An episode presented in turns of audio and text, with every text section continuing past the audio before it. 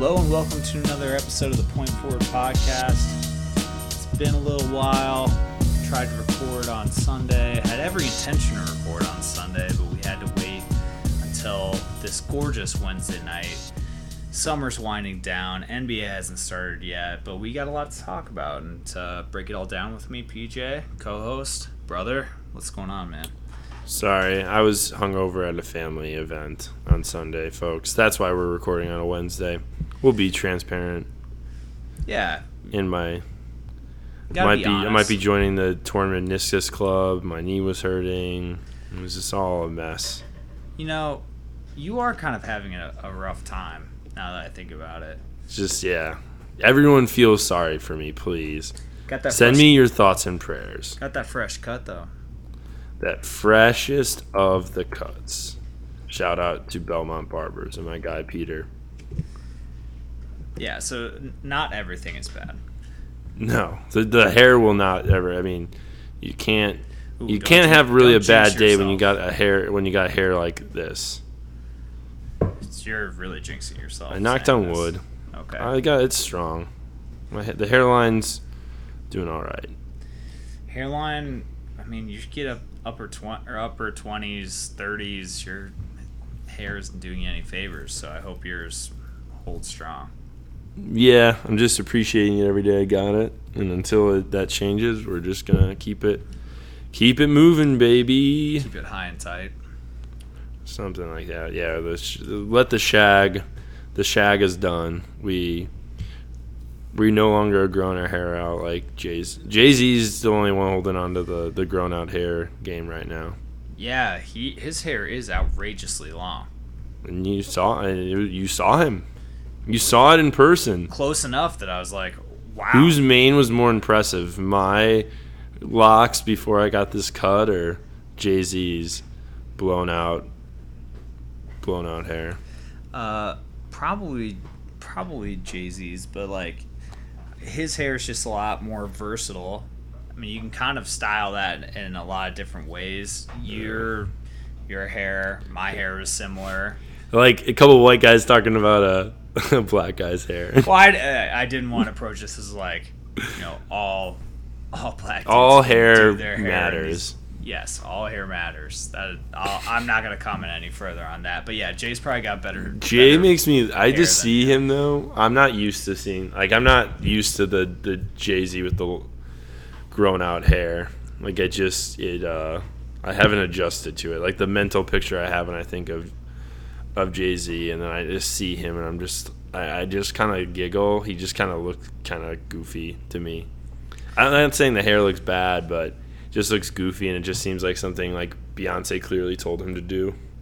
Well, and a little foreshadowing here, but we did just get done watching a video with Jay Z in it, and You know, it 15 was from years ago. 15 years ago. He's looking a little bit different, and he's got barely any hair at that point. But we'll talk about I mean, why we were watching. He's an old man later. that's holding on though, so I mean that's that's more than most people can say. Like you were you were alluding to. Yes, exactly.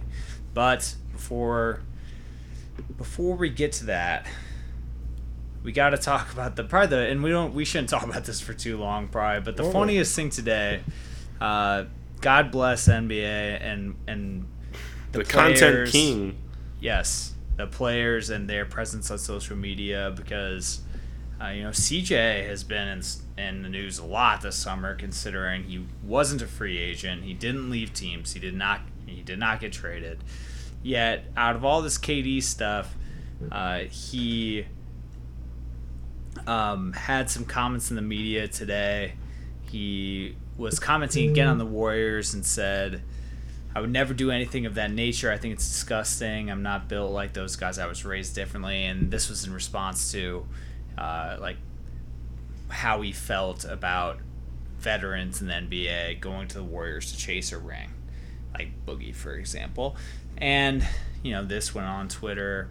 Obviously, people responded to it. And, and a woman uh, under the, or a woman, woman named Jennifer Williams with, uh, with uh, the username Chalk Delight 1980 tweeted win a playoff game, then talk. And CJ responded, I'm trying, Jennifer. And this instantly blew up. And I mean, I can't say I'm surprised. I, out of like most of the time you see it and like stars kind of snapping back at people, and this was just, you know, I think CJ knew what he was doing. He knew that this was going to be perceived in like a funny way, but damn, it was instant. This blew up pretty quick. It was a very tremendous, tremendous uh, little little treat on a, uh, on this summer day. But uh, shouts to CJ McCollum just for the fact that he is uh, his podcast is single handedly generating like more NBA content and news than uh, ESPN or Fox Sports One or really really most of the actual media outlets. Obviously, outside of the point forward, we we're still number one, but you know CJ is number two now at this point um, in the NBA podcast game as far as actually generating some quotable um, lines and getting picked up. But this was uh, there was there was so many um, just fantastic. It's it is one of those just really dumb Twitter moments or just this line, but just like it's kind of like the the enjoy the, the city and, and some stuff like that where it just it takes off on its life of its own and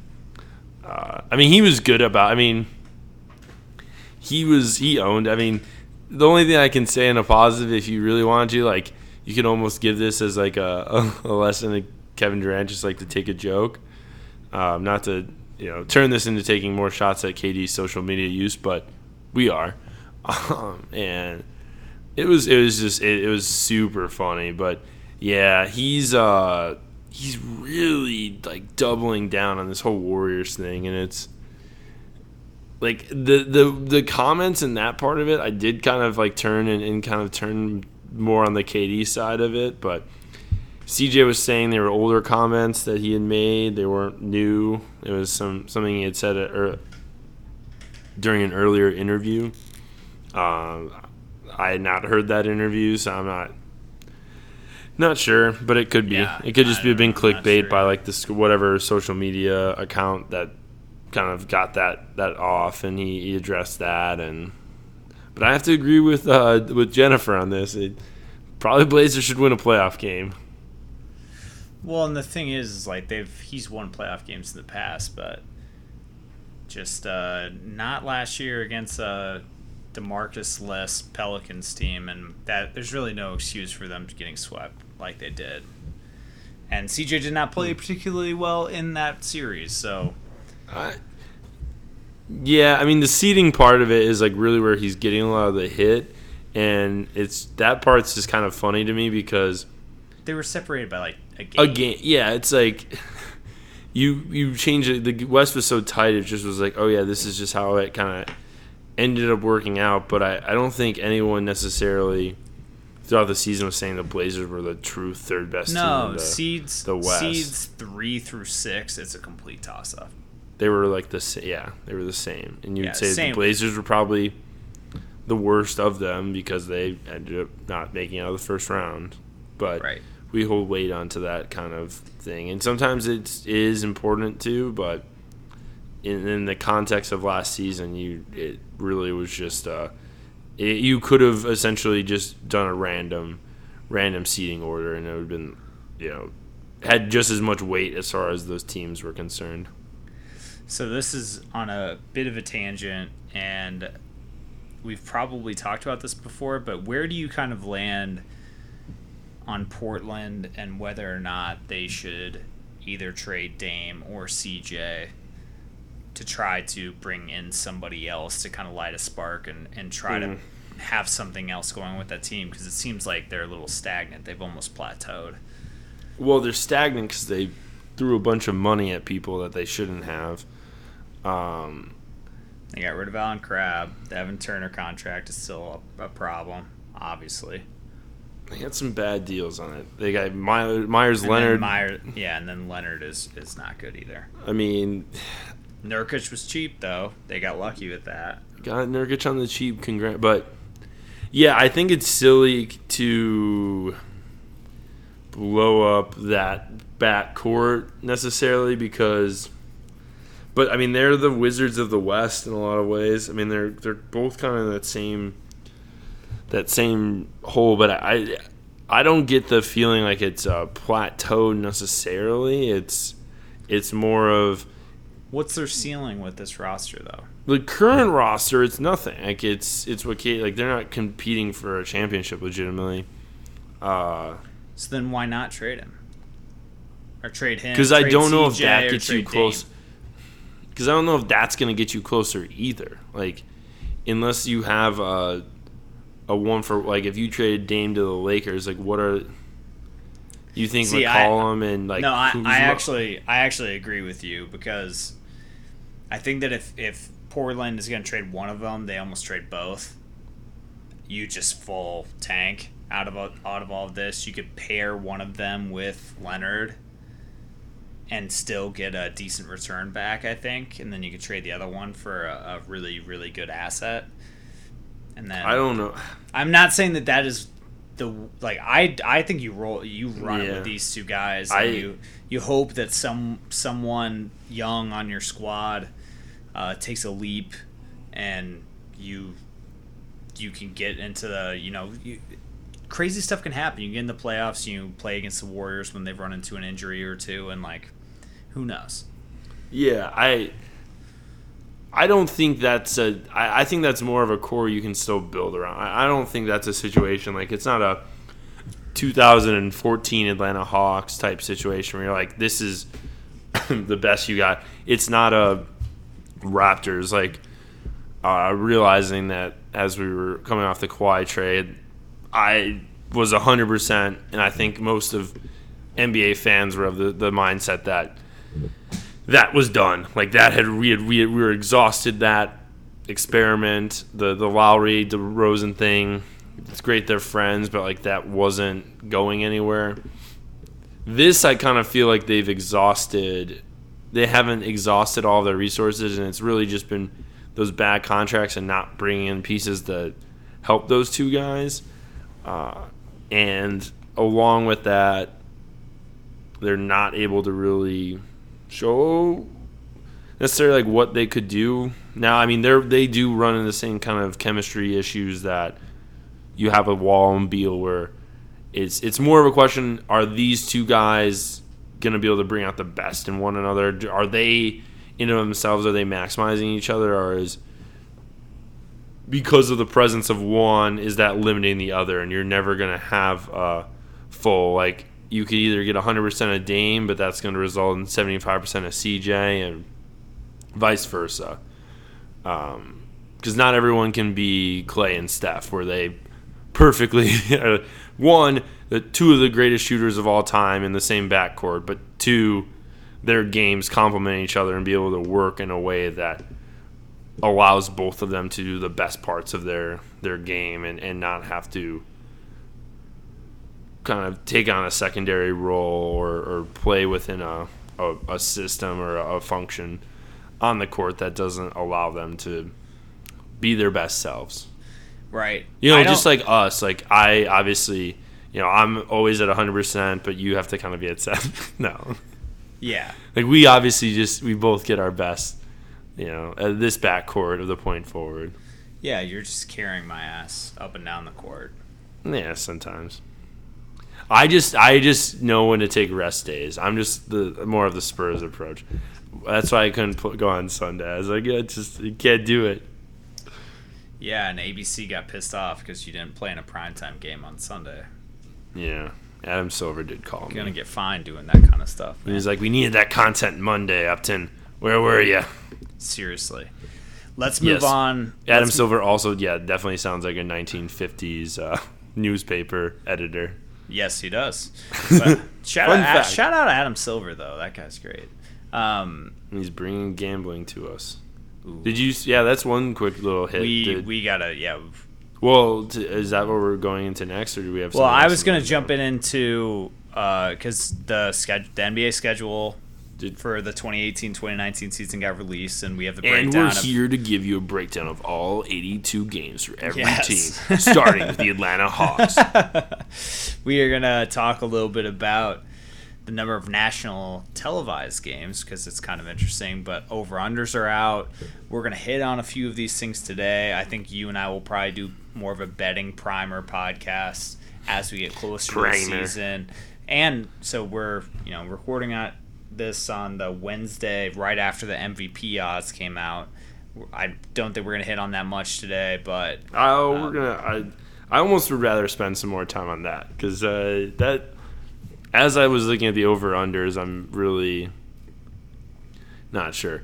The one I, I guess to, to dive into let's that piece. let's let's save the over unders. We're gonna we're gonna do a full over unders podcast is what we should do. Yeah, and that but should be a few weeks away. there's two there's two teams I did want to talk about. Well, actually three. Between the schedule, all this stuff, and my just general like forcing myself to try to watch baseball and pretend I like football. I've just like I'm fully just I, I've I've hit the point where I trying is tough, and I'm those those two sports been for 60 days, but I'm already just salivating uh, for basketball to be back. Uh, and the, so there were two two teams in particular I was thinking about with these over unders. One of which I know we kind of talked about, but is Boston a 60 win team? That's a good question. Like on do we have? Here- can we can we so- say yes Look, because we was- haven't seen them play? That was that was my initial reaction too. You and I were texting about this the day these came out. But so Boston's over unders at 57 and a half, right?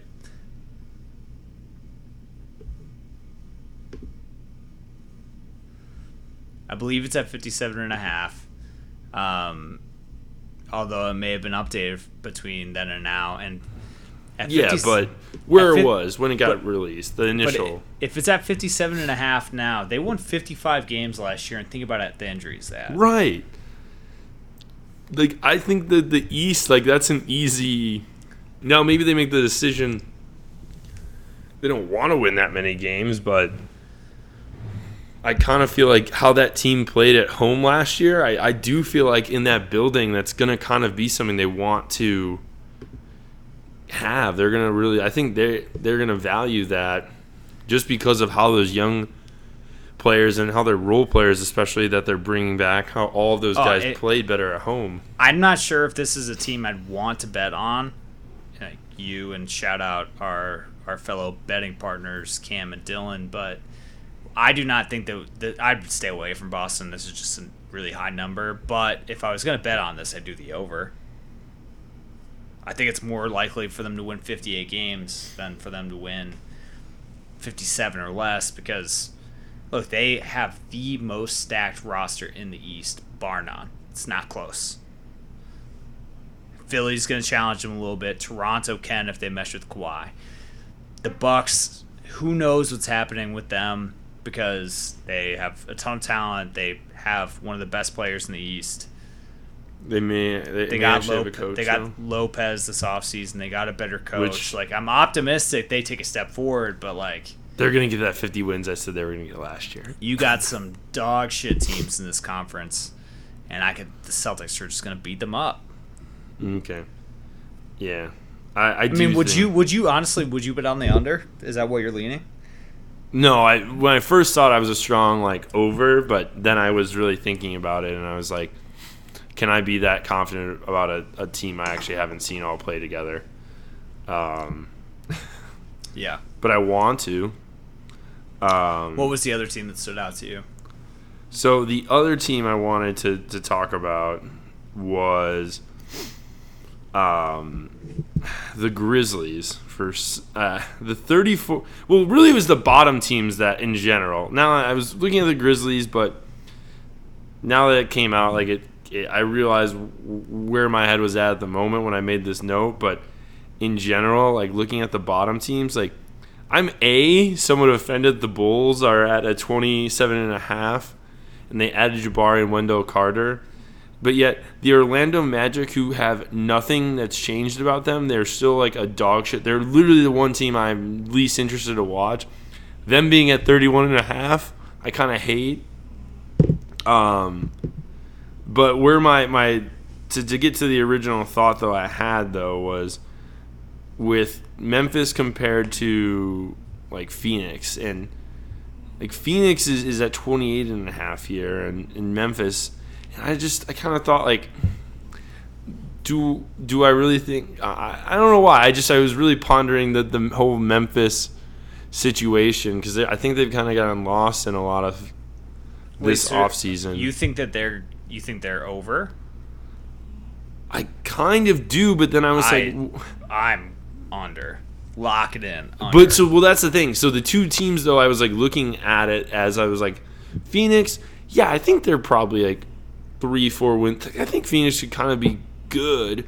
And I was like, I was going through the rest of the West teams on this. I'm like, who do I think they're better than? And I just I got stuck on this Memphis thing, and I I've been drinking a lot of Jaren Jackson Kool Aid hype uh, since summer league, and I'm kind of like more at this point. I'm more excited to watch him play than I am uh, DeAndre Ayton. Like as far as the the big men from the draft that aren't named Wendell Carter. Um, and it just I it took got me to a really weird little spot, and it's a very dumb. This is just uh, kind of mushy NBA brain that I'm, I'm producing right now for the the listeners, and you're welcome. Um, but this is kind of what happens when you have an hour commute uh, to and from work. You're you listen to way too many podcasts. I listen to way too much NBA stuff. I'm just kind of sitting in my own um, mind palace of, You're just of re- crap. I don't know. re-listening to the Point Forward podcast. Constantly, constantly reviewing tape. said. I'm still trying to cut down the number of times I say like, uh, and uh, we're, I don't think we're getting it much better. But we're Like we're, an um. It's tough to cut Ums those- have been down. The other one that I do a lot is the um, I think. I say I think a lot because I do think a lot, guys. Well, it's good. So much. it's good to think. So much. Look, so I think a lot about. Do you know what I say? I say look Suns. a lot. I should probably work Look. on that. But Look at how much you. I say like. the Grizzlies, they I don't You think, think you can under? really I don't think you can really look at their win total from the previous season because Conley was out. There was all they were tanking, full tank mode. I like Jaren Jackson. Kyle Anderson may be a bit of an overpay, but he's he's good. And you have some insurance for Chandler Parsons. You don't have to rely on him quite as much. But if you look at how this roster stacks up against everyone else in the West, I see them having a tough time winning. Like the West is better next year. The Lakers, like the Lakers, I think finished winning 33 games last year. Mhm. 35 games. But we're talking about a Western Conference where there really are no crap teams outside of you know The Phoenix. Kings. Phoenix 21 won 21 games last year. They're going to take a step up. They have some more talent. They signed Trevor Ariza. They'll be a little better. The Kings are going to be really bad. Yeah, but they're they still want- interesting. and they want to be bad. The Clippers are not going to be very good, but everybody else that was in the playoff hunt last year is still going to be there. hmm And then you still got the Nuggets, who is projected to win upper 40s according to the over unders. Lakers It's are going to make the playoffs. It's crazy to The me they have Mavs are Utah. not bad. It's just crazy to me they have Utah and Denver. It's like a, a win difference. I think that both Denver and Utah unders are locks. I think both of those teams make pl- make the playoffs this next year, but Utah, I know that they had some they Well, battled some injuries with Rudy yeah. Gobert, Yeah, but they won 48 games last year. You think they're Yeah. I think- liked. That was the one I. That was the gonna be my last because I don't want to go through all these. That was gonna be my last one where I was kind of on that side though, where I was saying I like that over more because they didn't have Rudy Gobert for the first half of the season, and they were able to do what they did. I that was that one I felt was like low. Like I, the Denver one seems a little high, and I would I would You I know, would- I'm just I'm agree with not you on I'm that, just not drinking the Utah Jazz Kool-Aid at all. you you Joe Ingles had a great season last year. Ricky Rubio is better than you'd expect. I don't see Rudy that Gobert is fantastic though, dude. Rudy Gobert is really, really good. Rudy He's- Gobert gets hurt and misses 20 ish games all the time. That is Maybe not next year though. I'm gonna look at his games played. Yeah. And while you do that, I'm going to make the quick political statement. Uh, our policy, the point forward, has. When we began this podcast a few years ago, we had a stern anti-jazz vibe. Um, but since the emergence of Donovan Mitchell, at least this half of the podcast has affirmed we really like the Jazz now. The Jazz are super, super fun because of Donovan Mitchell. Donovan mitchell is great. And he's I'm- made the rest of that team fun. Like, I like that team a lot now. I've I'm very excited. Done to a see complete what 180. is- hey, Donovan Mitchell, Giannis coming out with some kicks. Excited to see what they look like. Which, by the way, quick tangent. I keep checking to see what new colorways Kyrie is coming out with because I'd like to. the like cereal, to- the cereal like ones. to you get a haven't seen the cereal ones? I saw them. I think they're cool. I think they're. I think I really like what they're doing. I, I would not want buy those though. Like, I like other colorways more than that. But Yeah. Anyway. Did you see those? Uh, uh, they just came. It was maybe it was today or maybe it was yesterday. They had the uh, Jordan fours and the Raptors colors. yeah, they're launching on the sneakers app. I think on Yeah. Saturday or Sunday, Those uh, and they're cool. those are pretty fucking. I have sweet. a tough time dropping two hundred bucks on a pair of sneakers. I ain't, but I ain't, yeah, I'm not gonna be able to do that, but I uh, I really like them. If anyone would like to buy them for me and be They, my favorite uh, person, they are. you have that opportunity. They're pretty slick. The only thing is like, so these are the fours that are coming Yeah. out in purple. I've always liked the eights that are Oh. in purple. Oh, oh. This might be able to be a segue to the next segment. I'm guessing because I kind of forgot what our exact rundown is, but I know a way to try to connect two things and do a smooth transition. Uh, the It's not a smooth transition if you have to call out how. you Well. I'm once again just proving as the the kind of more the commenter. You're the the the point guard of this, but I'm the scorer, so I'm just gonna prove that I can I can score here. Okay. Um, flex my my podcast and chaps a bit. The uh, the University of uh, North Carolina's little shoe incident and the subsequent PJ Tucker posting about it. Um, but for they had a couple of guys get in trouble for selling their uh, custom their their custom Jordans.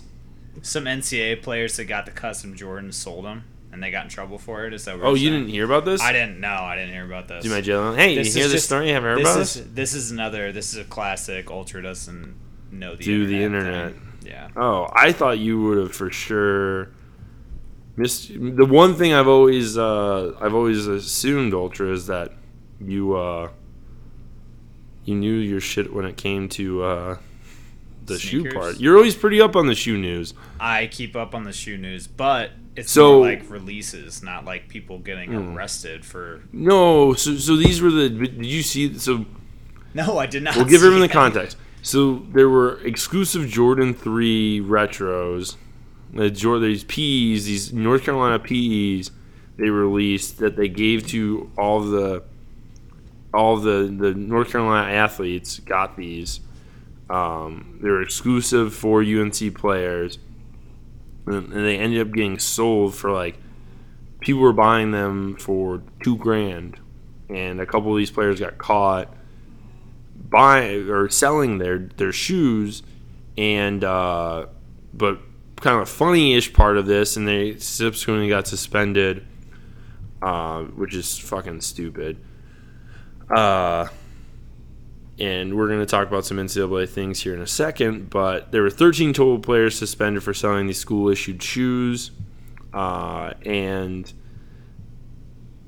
but PJ Tucker had posted after this news broke um, these are all football players that, that sold these shoes. But PJ Tucker posted a picture wearing the shoes, and he's from North Carolina. He didn't go to North Carolina, but he's from the state. Um, he posted a picture of like him wearing these custom UNC shoes.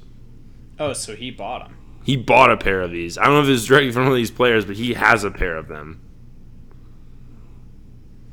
And PJ Tucker had a story, you know, last year about how he spent probably two hundred thousand dollars on shoes because he doesn't have a he doesn't have a shoe contract. He got offered, I think, like three million dollars from a Chinese shoe company, but he was debating turning it down because he likes wearing all his different shoes and like would rather almost spend money on his own shoes and have to exclusively wear a certain brand or type of shoe. But he ended up somehow getting these. Three million dollars is a lot of money to turn down. Let me, to be able to let me make sure that story's right. I'm not saying you're wrong. That just is an outrageously large amount of money to to turn down. That's all I'm saying. Anyway, uh, yeah, didn't know that. Um, Yeah, he spent 200k last season on sneakers. Um, but I don't know what this offer was. but I think we should probably transition to the NCAA changes. Yeah, We'll try. Yeah. So, uh, the NCAA came out with a few new rule changes, which have, I think, I think the reaction in general has been pretty positive because it is beneficial to the student athlete. However, the overall rollout of this of these changes has have has definitely gotten some negative feedback because uh, the two biggest takeaways of what the NCAA has come out with is one that Oh. un, Can unquote quote unquote elite high school prospects can hire agents and that um, they will if you were to elect for the draft or if you were to, to declare for the draft but ultimately did not get drafted you could come back to the school no problem.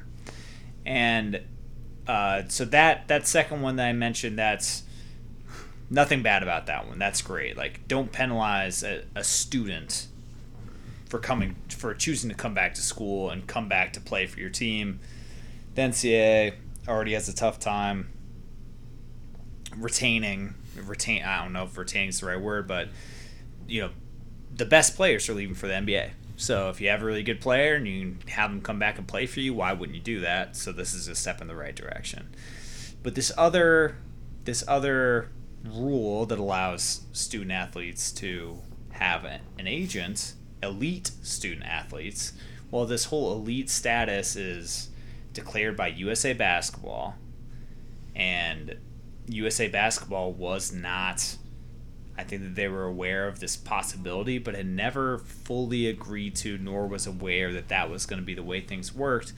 And it also doesn't make a ton of sense considering the NBA would probably be the most qualified organization to give a designation like this. So, good things, but mm. s- some not good stuff in there too. Well, it's I like I don't I just the the part of it that really what really grinds my gears is that there has to be is a designation that they had to set in the the precedent that there's like only certain players can qualify. They have to be identified as like elite to be able to have these uh, this treatment, but or like have this privilege, but it's not all of like I don't understand why you you make it where there's like we can't give it to everyone. Like the idea that there has to be these restrictions or special qualifications to allow a guy that to to get extra privileges is so stupid. It's it's it's against you know so many of the people that are going to be for this or say oh you know NCAA is doing something. It, those same people are like the ones that are hell bent on capitalism and and the idea that like these these players, no matter who it is, look at how many guys was Donovan Mitchell technically identified as by USA. You, you could go down the list of so many different guys uh, throughout the league that have made the league. Um, and the idea that like they have to be at a certain level by this age, you know, guys develop at different points, and why even going through that headache? It just doesn't make sense, uh, and it's just the NCAA kind of giving some, but like still like having to have this overabundance control, and God forbid, you know, a guy gets a little extra money, or or an agent decides to sign a guy. Um, if it, it gives that, it's just like give everyone that opportunity. Um, the the piece of being able to come back to school, yeah, that's so it just is like common sense, and it's like all right, that's good that that loophole's out. Um, I think that that helps players. I mean, you're gonna have. I know. I mean, you're definitely gonna have situations where guys are gonna leave and then come back, and you know how that affects incoming freshmen. I mean, there's so much there on the recruiting side of it that I think you're gonna see some of these coaches having a little bit of influence or maybe pushing guys out the door because they made promises to an incoming freshman. And if you have guys coming back, you have that. I mean, you kind of saw with Kentucky at some points. There's been situations where guys just end up going uh, because they they don't really have a spot to come back to. Just how Calipari runs his program, you might see that become as a few other ways. You know, Calipari's run his program. You see other coaches kind of adopt that philosophy. Uh, shout out Coach K. Um, you might see that start becoming more of a common thread, which I don't know what that does for you then. Like if you're kind of that in between phase, uh, but it's good that those players do have that option. They don't. It's not a, a, a all or nothing type of move for them. Yeah, I don't. I just don't think that you can. This is too subjective. I if you're yeah. going to give one, you're giving an organization outside of NCAA basketball, outside of your the league that you're directly feeding into, which is the NBA, and you're giving them the power to decide who gets to have an agent and who doesn't.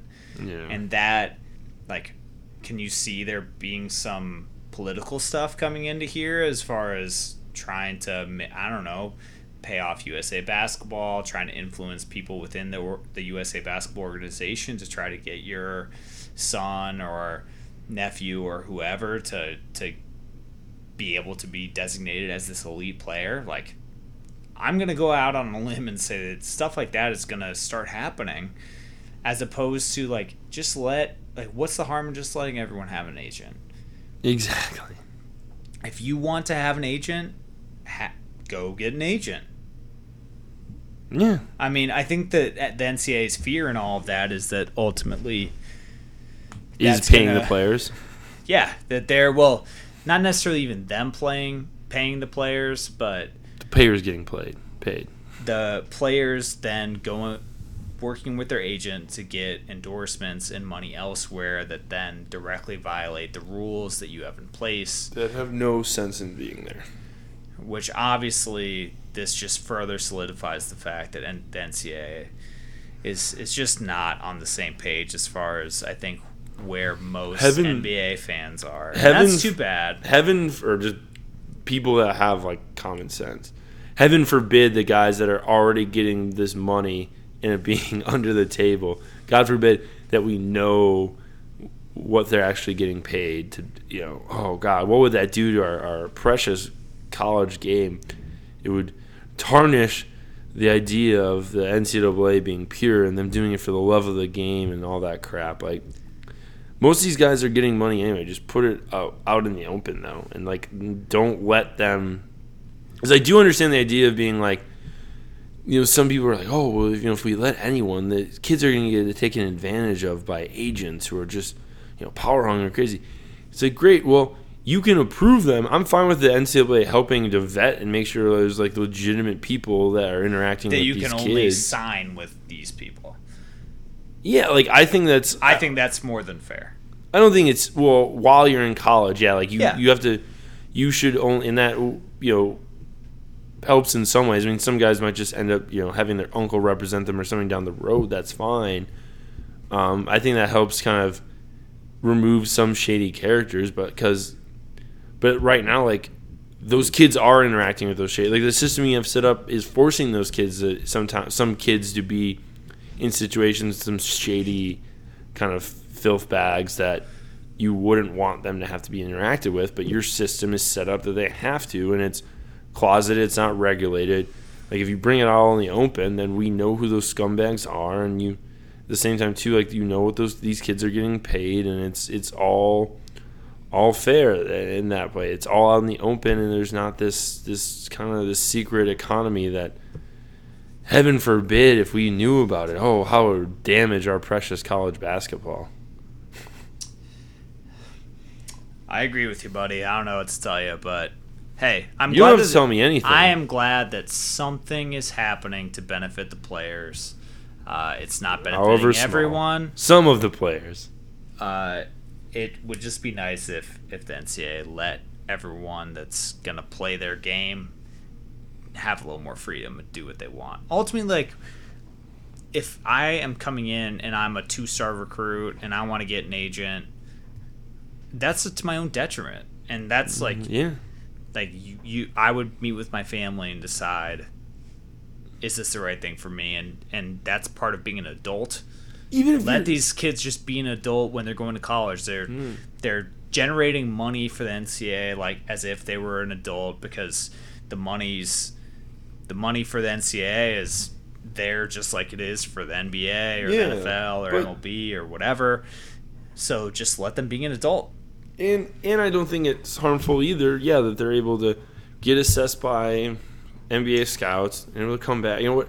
Like they have all. They're just able to, to test out all these options and they have fallbacks. And yeah, a guy might be a two star recruit. He might not actually ever make it to the NBA, but he might get good enough by his junior senior year of college that he could be, you know, having opportunities overseas to play somewhere. And having an agent then, you know, that maybe specializes in, in getting guys overseas is also a, of benefit.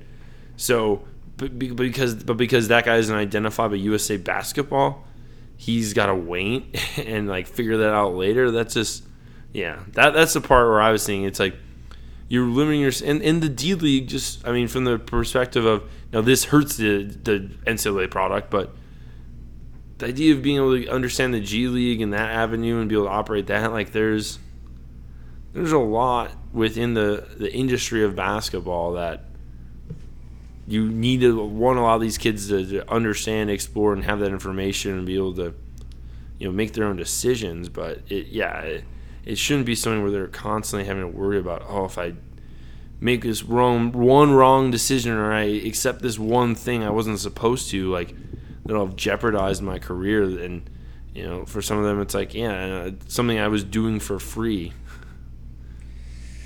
Anyway um, anyway. let's move on uh let's Trump one week NCAA next week we're just I'll have to talk about like Penn State football or something next week to add to my list of favorite yeah worst things ever Yeah, we'll we'll probably stick stick away from that. But you talked about this a little bit before, but MVP odds. So I'm Mm-hmm. I'm gonna rattle these off quick, and and we can talk about it a little bit. So LeBron is is leading the charge with the best odds, Shocker. 10, 10 to three odds. Anthony Davis four to one, followed by Giannis nine to two, Harden eleven to two. Durant nine to one, Kawhi eleven to one, Russ fourteen to one, then followed by Steph, Embiid, Kyrie, Ben Simmons at 35 to 1, and then getting worse from there. Dame, KAT, DeMar, John Wall, Donovan Mitchell. So, um, and those were. Uh, those were, f- I believe, from Bovada. They Yep. may have been updated since then, but no um, as of as of this morning as when they were released the opening numbers So, you know, I, I can't say I. I think that if you're trying to make some money off of this, Giannis is the best odds here, um, and I know you're gonna love that. Kawhi's interesting at eleven to one, but Mhm. really risky considering you just don't know what fucking play you're getting out of that Yeah. at this point. Uh, dark horse candidates, I don't like KAT at fifty to one, even from a T Wolves fan. Yeah. That team's in turmoil. You don't know where you're gonna get out of that. I I would say looking at this list my Embiid, Embiid at sixteen to one and Steph at fifteen to one. Actually, good value there. So yeah, that I was gonna I was gonna say make the comment that anyone on that list after Kyrie like like Ben starting with Ben Simmons and, and anyone that's higher up as far as odds like the Ben Simmons thirty five like that's just kind of teasing that's trying to get some Philadelphia fans to just throw money away. Um, I was gonna agree with you on the Steph. I think that's a pretty good value. Um, I this this is gonna come, but you know we were talking about Boston, but you could you could sell me on the idea of Kyrie. Uh, now, I, I don't think the high value like with all these picks, like just going through really quick, it's just like in my mind, I'm really thinking about just even the fact that he's listed as the favorite now, and and just the idea that through four seasons and it's like kind of in some ways underappreciated of how much he carried Cleveland. And you really look, I, I think if we had an honest conversation, if, if LeBron didn't like just make the decision to take off all of January to get Isaiah Tom, like to get all those dudes traded off the Cavs, um, I think if he doesn't have that month, like we may have been talking about LeBron as MVP from last year, um, because there was a, a, kind of resurgence of appreciation for him and just some of the numbers he put up and what he was able to do with that team. But now you're feeding into the storyline if the Lakers, you know, if the Lakers finish in the top four in the West, like there's no way LeBron's not going to win uh, the MVP. Like they're just going to feed that storyline of, oh look how he's car- bringing these young players along and look at you know, he's the Lakers have returned and yada yada yada. Like it's there's just gonna be so much of, of that where it's gonna almost the narrative is going to cancel out any numbers that that may argue against that. Whether I mean, LeBron's never put up bad numbers, so I. I'm I think LeBron's probably put up MVP numbers every single season of his career. At least in the last 10 years, every single season he's had, it's been MVP numbers. Uh, but the, the, the Kyrie part, like if Boston did win 60 games and he's the best player, um, you know, depending on how, how his role is on that team, give me a case there. Uh, the thing with the Steph, it, uh, like the Steph and KD ones are tough because I think those guys are those so should be valid uh, candidates, but I feel like they're in a situation where they are they'd be a detriment to one another. They can't people voting just kind of will cancel each of them out because of the other? Um, yeah. I, my, I, my, quick I, thoughts on the MVP odds. I, I, if the Lakers end up as the four seed, I don't think LeBron's a lock to win it. I mean, assuming mm. Golden, Golden, like let's play it out here. Golden State, barring something crazy happening, is probably going to be a top two seed. Okay. Yep. And that makes it difficult if Kawhi and Steph are having their normal, uh, normal KD. Did I say Kawhi? KD and Steph seasons. Uh, if they're having their normal type of season, they're just gonna split votes. They're they got four superstars. They're not gonna win. Okay. Houston, I'm I'm James Harden, if they end up as a two seed again and he puts up numbers like he did last year, I think it's perfectly po- it is definitely possible that he could be in the conversation and potentially out outdo LeBron in MVP voting. I could see that happening. Um, Anthony Davis, I'm not as high as the Pel- on the Pelicans going into next season the Julius Randall or the Julius Randle signing is nice. I like Elfrid Payton on a cheap deal to replace Rondo. They could be interesting. They should be tough defensively, but I do not think they're going to make the playoffs next year, even if Anthony Davis is a monster. So, I don't I don't like his chances here. Uh, Russ and OKC guy. I mean, triple doubles mean nothing, but people are very high on OKC right now. Like their over under something like 50 games. And I am not necessarily buying into that hype, but Russ is capable of putting up 30, 10, and 10. And he could be right there too. So while I think LeBron, and you know, that's just the Western Conference, if we look out east, I think Giannis could put up. Who know what's the ceiling for him, man? We don't even know. Don't get me started. Yeah, I said that's. I don't want to go down that rabbit hole right now, but it's uh, his ceiling is Space Force. It's. I don't know what could happen with him. You know, if he he could, he could if he develops three point shot, he um, focuses more on playmaking and getting other people open. If he gets a healthy Malcolm Brogdon and and Brook Lopez continues to develop as a stretch five. We could see. I like we the could Brook see Lopez signing a lot. we could see 30 12 I'll be on and we could see 30 12 and 6 from Giannis and it wouldn't it wouldn't really surprise me. To 50, 25, and 12. I mean, he he'll probably have a stat line like that at one at one game at you know in the next couple of years. One like- game times 82. yeah, I don't know about that, but anyway, I, I'm I'm I'm Wolf. We're gonna put money on LeBron, no question. That's but that's gonna be our hedge, and then it's gonna mm, be It's going to be where the smart money is. it's gonna be LeBron. You're going to hedge with everything else. It's gonna be LeBron and Giannis, and we'll talk about who else we're feeling. Mm hmm. Welcome to the insights of our betting strategy, folks. Seriously. Follow our lead, you'll be sure to lose lots of money, but it'll be fun along the way. Well, on, last year we ended up our saving grace is that we knew that the Cavs and the Warriors were going to play each other in the finals, and that really helped us out. Sure did. Kind of like I know LeBron's going to win the MVP this year. We'll talk more later. Uh, so, uh, real quick here, we got a couple quick hitters.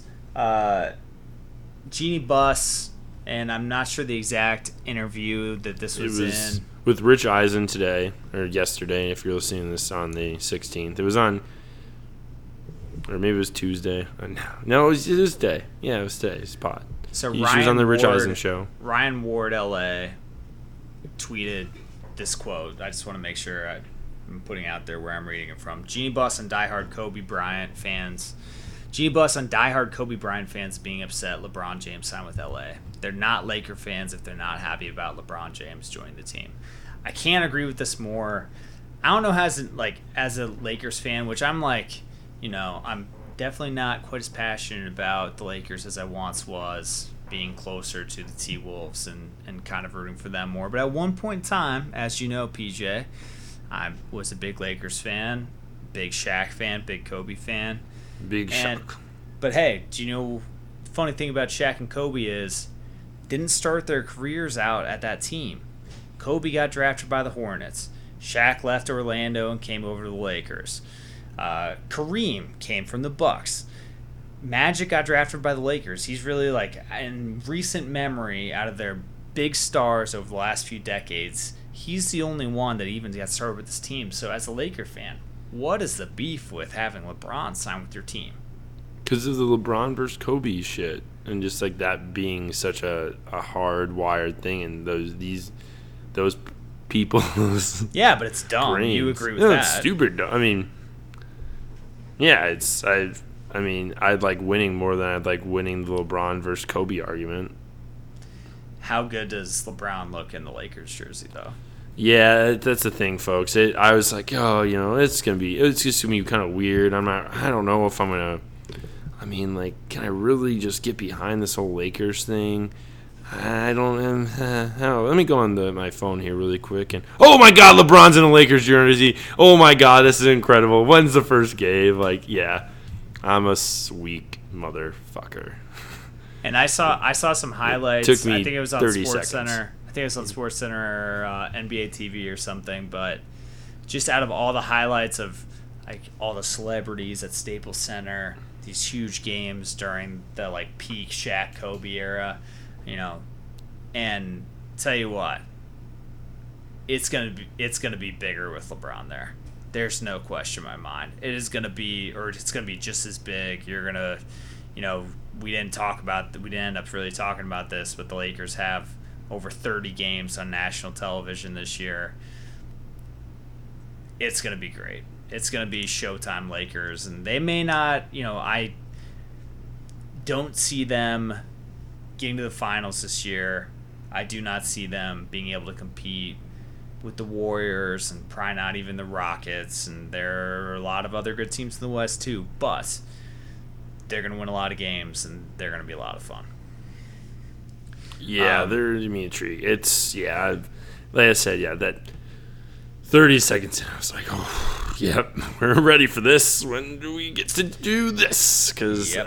I, I mean, it'll be fun, and I do. It, there's something. There is something that I I will say that I initially I don't think I, w- I would s- would have admitted that I, w- I wanted. I, I think it was the idea of a LeBron building up arms as quickly as possible, but there is going to be something that's at least going to be intriguing for eh, first half of the season of just seeing him play with these young guys and kind of this assessment and how he handles that and just you know what that looks like. Um, I think that is kind of a unique.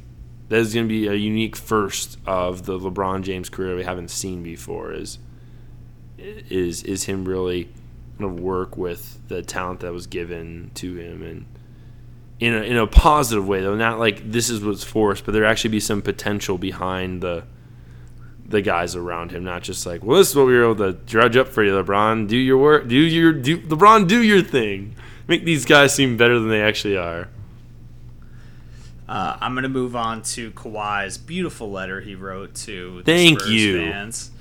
And uh, so I'll, I'll read it here quick. So this is from Shams' Twitter account, which shout out Shams getting a new job with The Athletic. But the athletic Uh, is the real super team everyone's upset about the uh, Warriors. about the warriors but i tell you what the athletic is is building arms speaking of arms building races So I'm going to read this letter Hang from on. Kawhi with, Hang on, let me pull it up too with uh, can i do the New- can i do the thank yous Times New Roman, purple purple fonts. I'll let you do the thank yous. You Yeah. ready to go? yeah San Antonio. I've been going back and forth the last few weeks trying to figure out the right things to say, and it comes down to two simple words. thank you i'm trying to do it actually in what Kawhi's voice would have sounded like because this all cap thank you is not what he actually would have said if he had to read this out loud My family and I want to say thank you to the entire Spurs organization and the people and fans of San Antonio. thank you To every one of my teammates I've played with over my seven years in the NBA. thank you Pop. I'll always be grateful for my growth under your guidance. thank you That's the best one so far. To the fans, there's not a more passionate or dedicated fan base that I've witnessed in San Antonio. For all the ups and downs, I'm glad there were many more ups. I've never, I'll never forget what we have shared and accomplished together. While I'm looking forward to the next chapter of my career, I'll always remember the city and the people of San Antonio. thank you Kawhi Leonard, and then a very goofy hand. He's the worst KL. logo ever. It's just not a great logo. So, uh, those words say it all, man. Thank you. Do you think the purple is like uh, this is Raptors purple and kind of like F you to San Antonio? I, I have no idea what was going on with that. Thank you.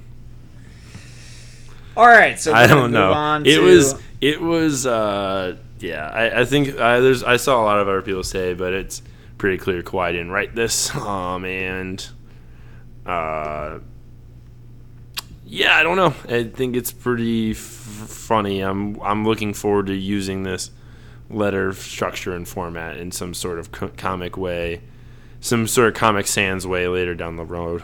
Uh, it's uh, it's kind of corny.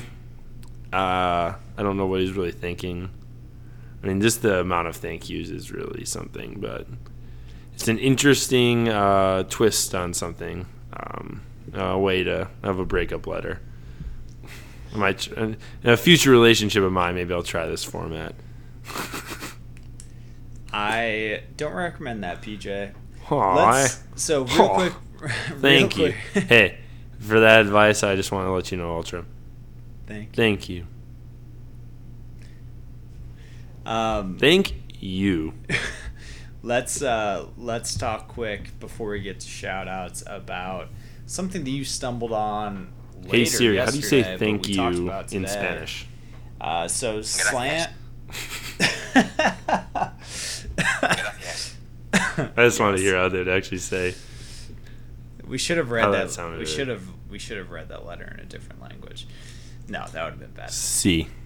Sí. Gracias. Gracias. So you came upon a post from Slam Yeah. That was hot. That was a great video, and there's actually an hour documentary that you can find on Slam or on YouTube that covers the whole thing. I haven't watched it yet. I want I to am watch gonna it. watch it. I Uh, am too. that details a basketball league in Rucker Park A game that never happened, Ultra. and a specifically a game that was scheduled at a time that ended up being right in the middle of the bla- the big blackout in New York in 2003. And just to throw out like like this was definitely I do not know if the Drew League was a thing at this point. in It was. Uh, you've done the research clearly, so it was. Drew League's been around But- for a minute, man. you know, we're talking about, you know, Drew League's indoor. This is outdoor. Truly, like, more street ball. And in this documentary, even in like the two minutes and thirty second kind of preview for it, Some would about, call like it thousands and thousands and thousands of people lining up to go to this game, and can see why because the game. And I'm gonna forget some guys here, but LeBron, right, like right when he's So the, to the setup league. of it was it was like And the whole thing is it's a Jay Z versus Fat Joe type of thing. yeah, and Fat Joe had a team that a few years earlier had like Ron Artest, Stephon Marbury, like had a couple Jermaine O'Neal had some guys on it, and like they dominated this, and then Jay Z decided this in 2003 he was going to get involved and, put up his own team called the S Carters, and some of the names involved, Ultra, you can go ahead and read them.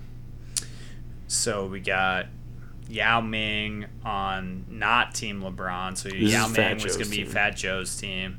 But it's going to be Yao Ming, uh, Stephon Marbury, Amar'e Stoudemire, uh, and I'm not going to remember the other guys Melo. on that squad. Melo. And then on Jay Z's squad, we got Shaq, LeBron, um, and, and that's I think I don't T even- I don't- Mac, Sebastian Telfair. keep going. I don't Those are the list big in front of names. me. So and Sebastian the Tel. Sebastian Telfair ended up not doing shit, but that guy was a street ball legend in New York, He was a New York, yeah, legend. and at that time was about as one of the more like he. There was a huge ESPN documentary about him and what he was going to do, and you know, huge recruit, direct to NBA, and uh, check that out. Unbelievable to think that something like that almost happened. And can you imagine But- if something like that happened today? Well, but the idea, yeah, it was Shaq in his prime, T Mac, rel- yeah, in his prime. Uh, LeBron James is like going into his senior year of high school. Uh, Melo would have just been, you know, would have been entering his freshman year of college. Um, this has been right before him going to Syracuse. I mean, it would have been insane. This would have been uh, like reading like through this story and just kind of doing a little bit of research. I definitely want to watch the full documentary um, on Slam about it, but like just the initial concept and not really having known much about it, it it sounded just kind of like a crazy like something you would do on like your, on 2K. Like we'd be playing on the blacktop kind of format. It's like take rookie LeBron and, and prime Shaq and all right, get T Mac and you know whatever the case may be, like these teams, but just the the weight of that, and it just be like at Rucker Park and um, you hear some like the all the stories about it, but it was like this could have been like the a modern, almost like Wilt when Wilt played there, Dr. J. Um, you hear about those stories, but you know, kind of for our generation, this would have been that really legendary game. I mean, maybe there's the KD legendary Rucker Park game, uh, but like this, just with all these names and just everything, it would have been straight up out of like a movie. Um, And I'm Yeah. mad it didn't happen. I'm mad at that darn blackout. it's sad, dude. That darn blackout robbed us. well, maybe we'll get some sort of like new age version of that years from now, but I'm not very optimistic. I don't know if we're gonna get those kind of names. That's a lot of Hall of Famers that we're gonna be playing together. Yeah, I mean, Shaq and LeBron alone, you're talking about two top ten guys, and and T Mac, the three Hall of Famers right there. Yep. All right, shout outs, PJ. What you got? Uh, one shout out quick is the uh, continued awesomeness of Yao Ming taking pictures with other NBA players. K Love. And my sweet Finnish Prince Lauri, making them both look quite tiny. Oh, I didn't see that one. Lauri looks like he's 12. he kind of already does, but it really accents it once he's next to. Yeah. Um, to wrap up one other story before I continue these shout outs the PJ Tucker piece. Uh, I found the tweet from Nick DePaula. So 361 is a Chinese brand, shoe brand that was offering PJ Tucker a multi million dollar shoe. And PJ Tucker's quote, It's a tough decision. I'm dealing with it now, says Tucker. That's something I gotta gotta work through and figure out. Um, and uh, to to put in context, PJ Tucker had told uh, Matthew Welt, Welty of Undefeated he had spent uh, two hundred thousand dollars on sneakers the past season, and that Chinese brands had offered him deals, and Swaggy P would wear better sneakers if he hadn't signed with Adidas. Some bullets of that, um, but really, folks, there's there's one primary shout out that I've been sitting and waiting, and I'm kind of glad we didn't record on Sunday, only for this simple fact that Zion freaking Williams dunked from the free throw line, folks. Um, and that's pretty in, exciting. Playing in an exhibition game in China tonight. Uh, Toronto. Oh, it, they're in Toronto. I thought they were doing something in China, but no, maybe they're playing the. I don't know who they're. I don't know who they're playing in. They're in Toronto though, or oh. that's misreported yeah. by me. Yeah, classic you. Um, so that was um, pretty incredible. I mean, we've all pretty much know Zion Williams can dunk though, uh, but just kind of seeing that his size, everything. I mean, put in context, he's essentially a 19 year old version of what like LeBron was when he was in Miami, his first two seasons. Like the same, like a little shorter, but like just the size, like being 280. LeBron was never listed at that, but there was there were points. LeBron was definitely like 280 pounds, and just the idea of trying to stop that. Uh, obviously, dunking is one thing. Seeing what he's actually able to do. Uh, overall game wise will be interesting at a uh, higher level, but still, that got me pretty hyped for some Duke basketball, um, to say the least, folks. And um, I think that was really, really all I had. Uh, I'm I'm blanking. I don't have. You're blinking. Oh excited man! For, excited for football to be back. Although no, that's a lie. I'm not. I'm just gonna pretend like it for 60 more days till basketball's back. I'm surprised that we have we didn't get a, even one Jay Cutler shout out. I guess is what. Oh well, big headline from last uh, very Cavallari was Kristin uh, was saying that people were telling her or rumors were starting that they thought she got pregnant, so Jay would marry uh, her. Which I mean, duh. Uh, Jay didn't get much airtime this last episode, so it was kind of a a tough go for your boy. He did chase a chicken. Um, he was uh, doing uh, some dog walking, planning an afternoon date with Kristin, but uh, in general, we didn't get a lot of lot of Jay this this week, folks. So I don't have a ton to report on the very Cavallari front, and I would uh, blame them. Oh, last shout out the uh, I had. The uh, Bud Light announced they're installing victory fridges that will be full of beer in 10 Cleveland bars. And when the Browns win their first regular season game, the fridges will unlock and the beer inside is free to fans. I did see that, which that's, is pretty amazing cool. actually. And Hard Knocks, Hard Knocks is I, have only watched the first episode. I haven't so watched far, it yet.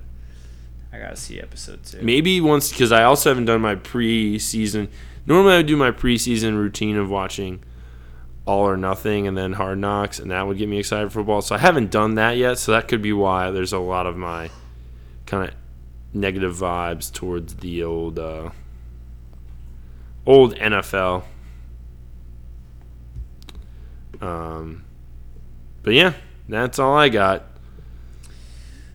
All right. Well, I'm trying, Jennifer. I know you are, PJ, but win a playoff game. Record a good podcast before you talk, man. Space Force is probably going to be around before we do that. You know what I mean? I know what you mean. Uh, we'll wrap up here. Thank you, everyone, for listening. Check us out at the Point Forward, NBA.com, and send us uh, questions, ideas at the Point Forward, NBA at gmail.com. Please uh, leave us a review if like you like what we're doing. Uh, and um, I'm sure that something else is going to come up in the next week or two, PJ. But Probably something will happen tomorrow.